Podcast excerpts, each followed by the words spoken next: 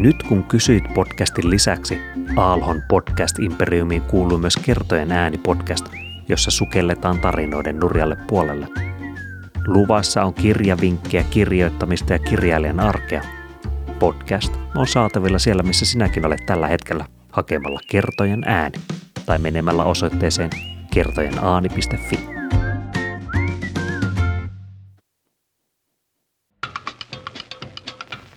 Aivoapina lyö tyhjää, teksti vilisee silmissä, mutta mitään ei mene sinne aivoihin asti.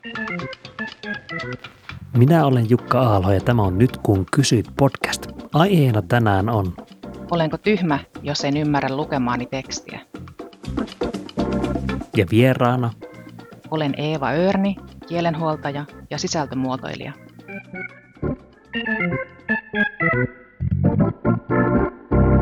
Nyt kun kysyt podcastissa, kysytään vaikeitakin kysymyksiä. Saatetaan tuntea itsemme viisaaksi tai tyhmiksi.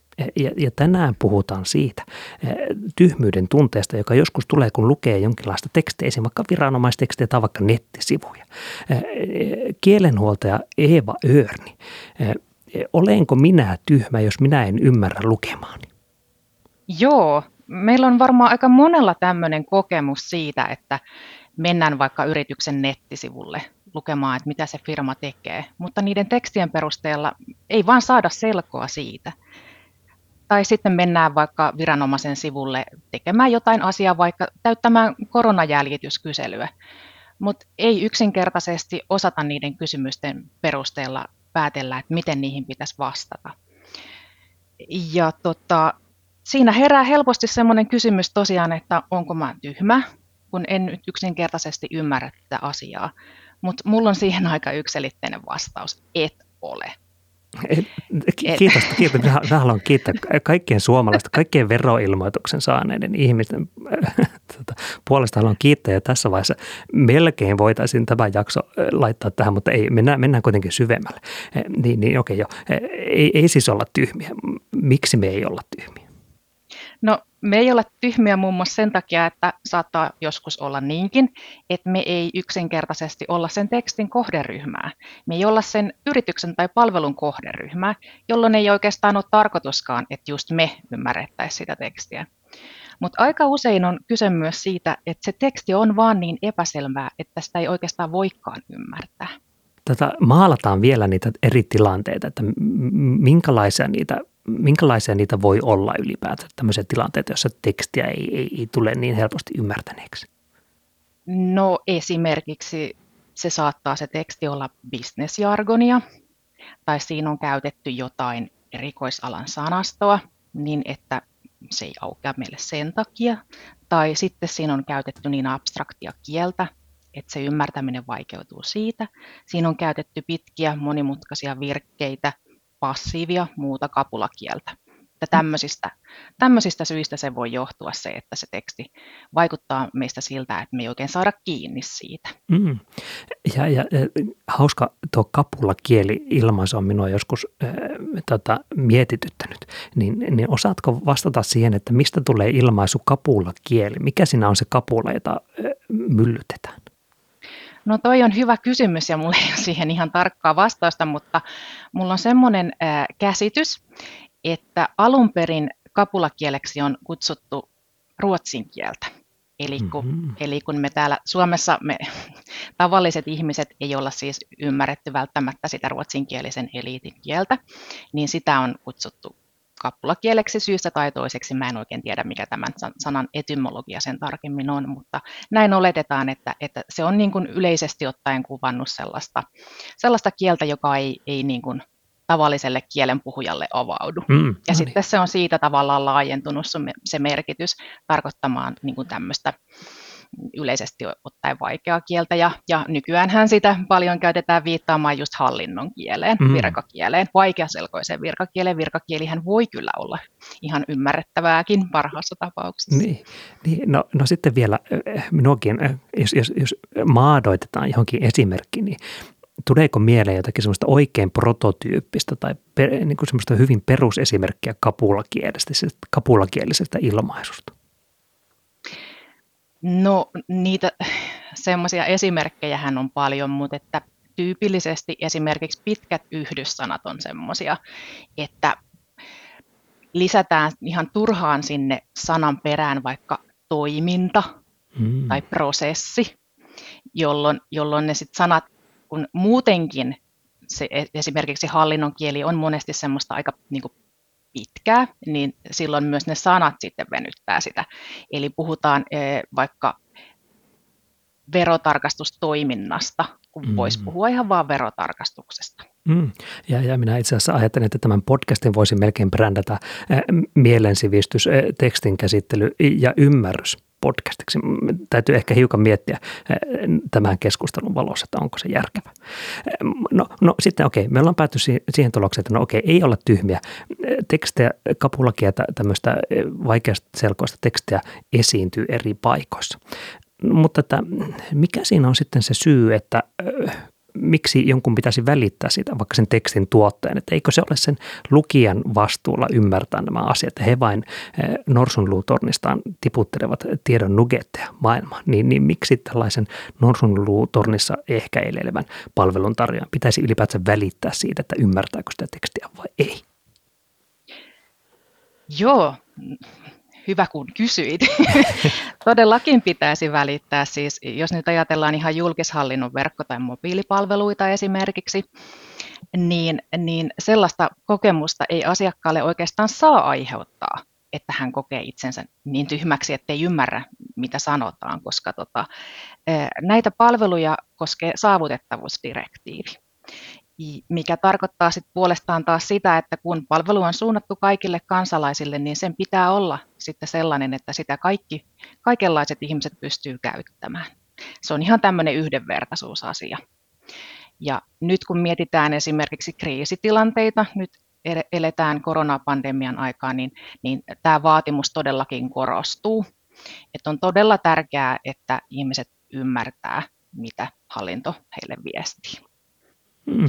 Niin, ja saavutettavuus on jonkinlainen trendi, sanotaanko hyvä trendi. Tässä ehkä markkinoinnin viestinnän parissa ehkä enemmänkin.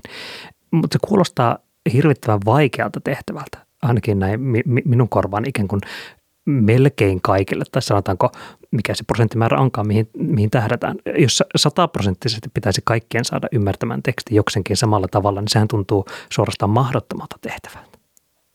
No se on todella vaikea tehtävä, mutta se ei silti tarkoita sitä, etteikö pitäisi ainakin yrittää.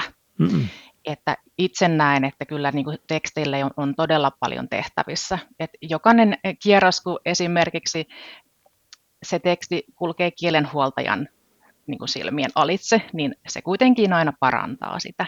Että kyllä siihen on paljon tehtävissä, mutta se vaan vaatii osaamista ja se vaatii aikaa. Eli käytännössä resursseja, eli rahaa. Niin, massi ja feimi, feimi ei tässä tapauksessa ole se vastaus, mutta massi voi olla resurssit erilaiset. No jos ei kuitenkaan demonisoida kumpaakaan osapuolta, minä myönnän, syyllistyn kapulakielen tuottajien demonisointiprosessiin, niin jos ymmärretään ja mietitään sitä, että minkälaisia ne ovat ne syyt, ne juurisyyt sinne, että miksi siitä tekstistä, miksi siitä kuvauksesta tulee vaikeaselkoista, niin minkälaisia asioita siellä on taustalla? No oikeastaan, kun mietitään sitä perustilannetta, niin se oletustila tai lähtökohtahan on se, että jos mietitään niin kuin organisaation tasolla tätä asiaa, niin organisaatiohan on itsekeskeinen ihan samalla tavalla kuin ihminen on niin kuin sillä tavalla itsekeskeinen, että hän näkee lähtökohtaisesti asiat omasta näkökulmastaan, niin se pätee myös organisaatioon. Että se näkee ja puhuu asioista, jotka on sille olennaisia semmoisella kielellä, joka on sille ominaista. Ja jos sitten halutaan tästä lähtötilanteesta lähteä niin kuin parempaan suuntaan, niin se vaatii ihan aktiivista työtä. Ja ihan niin kuin kaikessa asiakaslähtöisessä kehittämisessä, niin siihen pitää panostaa. Ja monet firmat ja organisaatiothan onkin viime vuosina panostanut esimerkiksi tämmöisen palvelumuotoiluosaamisen hankintaan. Ja ihan samalla tavalla sit mä näen, että sit kun halutaan selkeyttää niitä tekstejä, niin sitten pitää panostaa siihen selkeän kielen osaamisen hankintaan. Niin, se kuulostaa tavallaan, että kun tunnistaa sen ongelman, että meidän tekstejämme ei ymmärretä, niin siihen löytyy onneksi myös ammattilaisia vastaamaan siihen ongelmaan. No entä sitten, jos mietitään ihan vaikka yksittäisen kirjoittajan näkökulmasta, niin mitkä ne ikään kuin syyt siellä voi olla ja miten niitä voisi lähteä hiukan ratkaisemaan? No ensinnäkin mä haluan sen sanoa, että siis harva kirjoittaja kirjoittaa mutkikasta tai vaikeaselkoista tekstiä ilkeyttään. Että kyllä siellä on ihan inhimilliset syyt takana. Et esimerkiksi saattaa olla ihan tämä meidän arkkivihollinen kiire. Et selkeä kirjoittaminenhan se vaatii aikaa. Ja jos sitä aikaa ei satu olemaan, niin sitten siitä tekstistä helposti tulee sellaista kuin siitä tulee. Ja sitten toinen syy saattaa olla myöskin hyvin inhimillinen, eli halu vaikuttaa asiantuntevalta. Eli siellä on taustalla tämmöinen ajatus, että kun käytän tätä tämmöistä asiantuntijajargonia ja sanon asioita jotenkin hienosti, niin se saisi mut vaikuttamaan asiantuntevalta, mikä ei sitten kuitenkaan niin kuin lopputuloksen kannalta ole mikään hyvä asia. Sitten siellä saattaa olla taustalla myös ihan jotain tottumusta tai opittua tapaa tai niin kuin tapaa toistaa semmoista tekstimallia, jota on tottunut talon sisällä esimerkiksi näkemään. Tähän väliin on pakko nostaa tuo asiantuntevuuden kuvan antaminen, koska se jotenkin resonoi suorastaan säkeinöi minun sisälläni siinä mielessä, että minusta tuntuu, että minä olen kirjoittajana vaikka kouluuran tai yliopistouran aikana ollut monesti semmoisessa tilanteessa, jossa minä ajattelen, että minun täytyy kirjoittaa tietyllä tavalla, jotta se sopii siihen formaattiin. Ja se formaatti saattaa sitten ei ole ollut välttämättä hyödyksi sille ymmärrettävyydelle, vaikka yliopistoesseet tai esseen vastaukset tai ehkä jopa lukioaineet, mitä on kirjoitettu, semmoista niin kun tuotetaan tekstiä, niin ainakaan minun silmääni ja korvaani nehän eivät ole varsinaisesti saavutettavuuden tai ymmärrettävyyden tai edes viestinnän välineitä. Ne pahimmillaan ne ovat jonkinlaista briljeerausta, josta ainakin minun historiassani minusta tuntuu, että siitä on jopa palkittu. No kyllä mulla on vähän samanlainen fiilis tästä asiasta, että siinä on tietynlainen paradoksi. Et ensin me käytetään hirveän monta vuotta siihen, että me opetellaan niinku niitä hienouksia, me opetellaan lauseen vastikkeita ja kaikenlaisten monimutkaisten pitkien lauseiden pilkutusta esimerkiksi. Ja sitten jossain vaiheessa meille kerrotaankin, että ei, unohtakaa kaikki tämä, että kirjoittakaa mahdollisimman yksinkertaisesti. Niin kyllähän siinä tietenkin vähän aikaa saattaa ihminen olla ihmeissään, että no kuinka tämä nyt sitten onkaan. Mutta että tavallaan kyllä se vaatii jonkunlaisen prosessin, että niin kuin oppii luopumaan siitä tietynlaisesta niin kuin taitavan kirjoittajan identiteetistä ja sitten rakentamaan sen uudestaan uudenlaisten kriteerien pohjalta. Joo, tämä minä ainakin otan sydämeeni tämän ja luulen, että se on jossakin tuolla sydämen hujakolla ehkä jossakin eteisessä ollut siellä tämä ajatus siitä, että mitä sillä tekstillä halutaan saavuttaa. Ja monestihan se ei tietenkään ole sitä, että halutaan pöllämystyttää jotakin muuta, vaan nimenomaan auttaa. No sitten vielä näitä yksittäisen kirjoittajan juttuja, niin voisin ajatella. Otetaan vaikka EU-teksti esimerkiksi. Nehän voi olla ihan hyviäkin, Otetaan jonkinlainen sellainen teksti, jossa halutaan seiftata oma pylly, vaikka lakiteksti. Siinä mielessä jätetään se tarkoituksellisesti epäselväksi, jottei sitten joudu jonkinlaiseen vastuuseen. Kuulostaako tämmöinen ajattelu, tämmöinen pyllyn seiftausajattelu yhtään tutulta? No kyllä se itse asiassa on asia, joka on tullut aika monesti mieleen ja vastaankin, että kun halutaan ottaa varman päälle, niin onhan se turvallista toistaa niitä vaikka lain sanamuotoja. Et monen hallinnon alan takanahan on laki ja tietyt lait, jotka säätelee niitä asioita, niin siinä sanonko nyt pelossa, että tulee vaikka jotain valituksia että jos ei olekaan nyt mainittu kaikkia poikkeuksia ja poikkeuksen poikkeuksia siinä tekstissä, että tulee sitten tämmöisessä tilanteessa jotain valituksia, niin semmoinen niin kuin pelko siitä, että sitten joutuu henkilökohtaisesti vastuuseen siitä asiasta.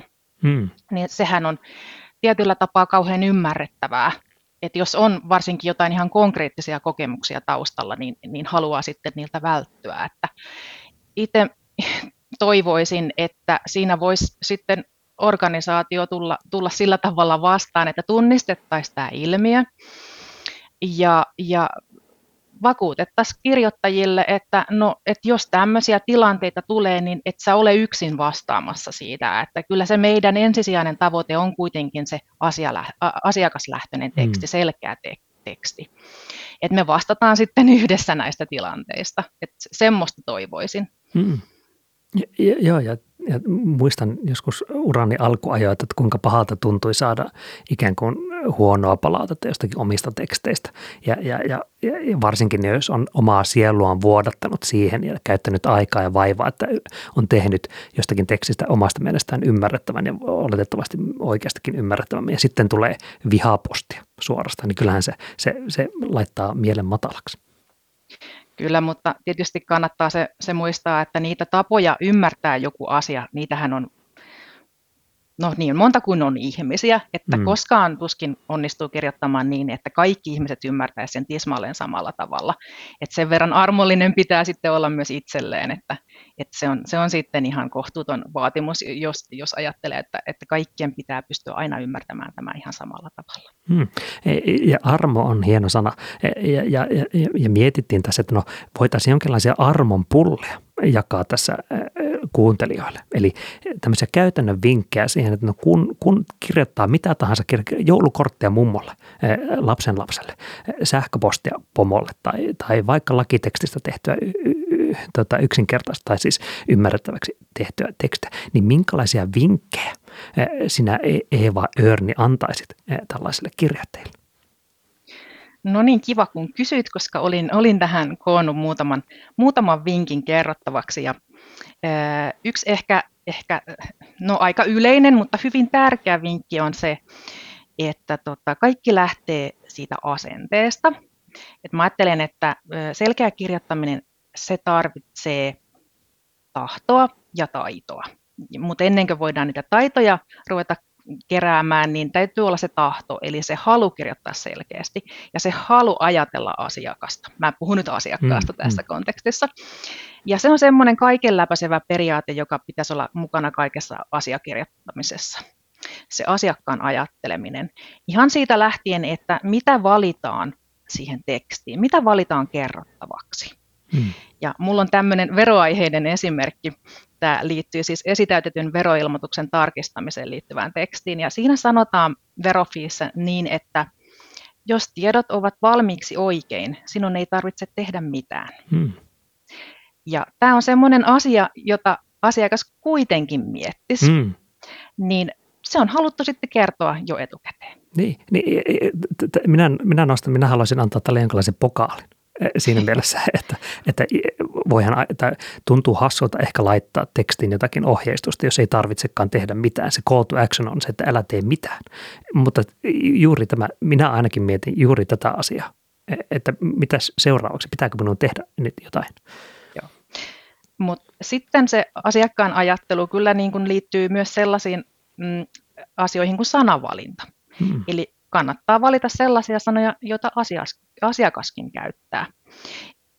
Eli esimerkiksi pankithan hirveän mielellään puhuisi asuntoluotoista, mutta sehän tavallisen ihmisen suussa on kyllä asuntolaina.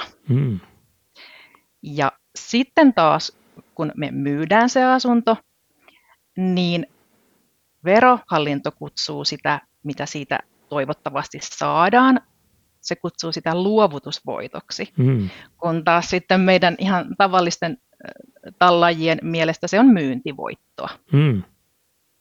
Ja minulla nousee traumaattisia kokemuksia joskus mieleen, kun olen yrittänyt ottaa selvää erilaisista asioista ja sitten joudun tekemään ikään kuin semmoisen joko sarjamurhaajan tai sarjamurhaajaa kiinni ottavan agentin semmoisen suuren flappitaulun, jossa menee punaisia lankoja eri suuntaan, että ymmärrän.